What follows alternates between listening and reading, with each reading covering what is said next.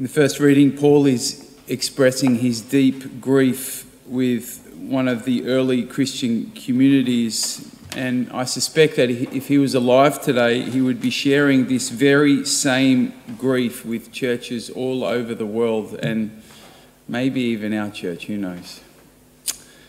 He says, I have told you often, and I repeat it today with tears. There are many who are behaving as the enemies of the cross of Christ.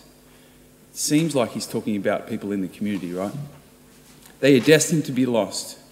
They make foods into their God, and they are proudest of something they ought to think shameful.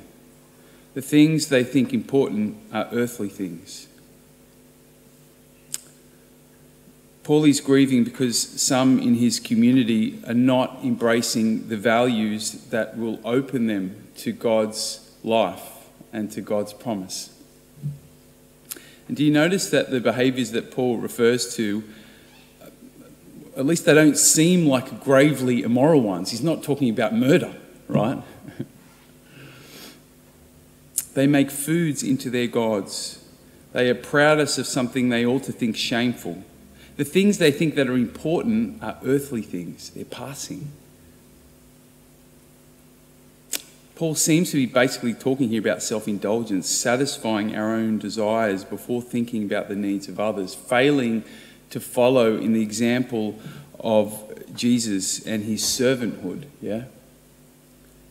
Living beyond ourselves, having a heart for others rather than being self centered, self focused. Paul's basic point here is that if we want, if you want Christ to come alive in you, then, then you need to live as Christ calls you to live, which basically means prioritizing kingdom values over earthly values. Paul's really just highlighting the tension of the Christian life here, huh?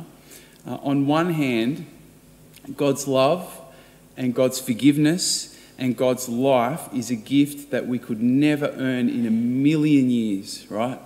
Salvation is a pure gift. Paul stresses that so strongly in his letters.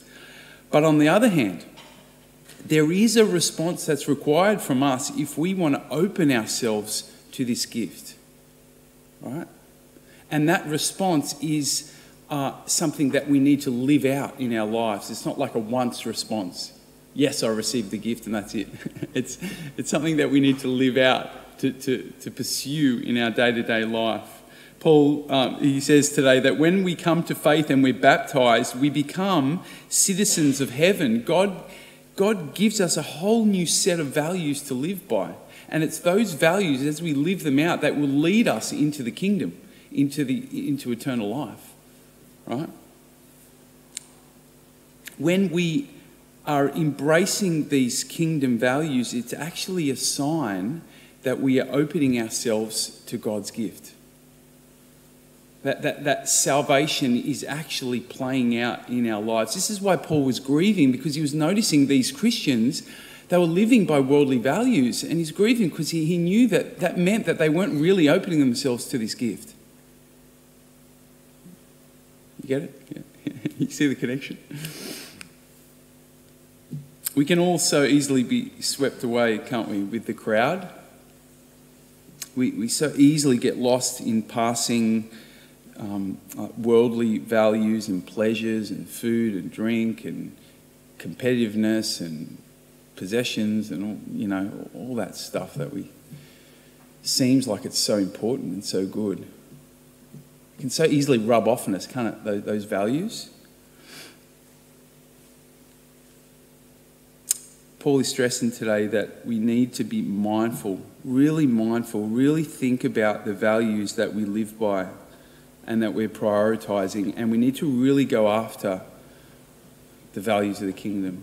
Like you've got to be intentional, purposeful. It's not just, it's just not going to happen because otherwise we just get swept away, right? That's one reason why Christian community is so important. Because together we we kind of reinforce the values, we hold the values together.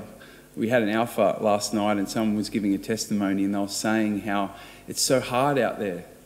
But when they come here, they just they find their, their strength and they're encouraged to live the values that deep down they know they, they want and they need to live. Christian community is so important, and in a particular way today, Paul stresses the importance of having role models. He says, My brothers, be united in following my rule of life. Take as your models everyone who is already doing this and study them as you used to study us. Paul's saying, look to the example of holy men and women. Study them. Don't copy them, but be inspired by their way of life. This is very strong in the Catholic tradition. Yeah, we look to the lives of saints. Generally, saints that we look to have died, and that's good. We can look to people who have gone before us, but it's important also, as St. Paul's saying today, have people who are living around you as witnesses that you look to. They mightn't be perfect, but you know they're following Christ and they're they're really giving it their all. So, so who are those people for you? Maybe it's just one person, at least one person that you can look to and you can imitate. Someone that inspires you to live out the values of the kingdom.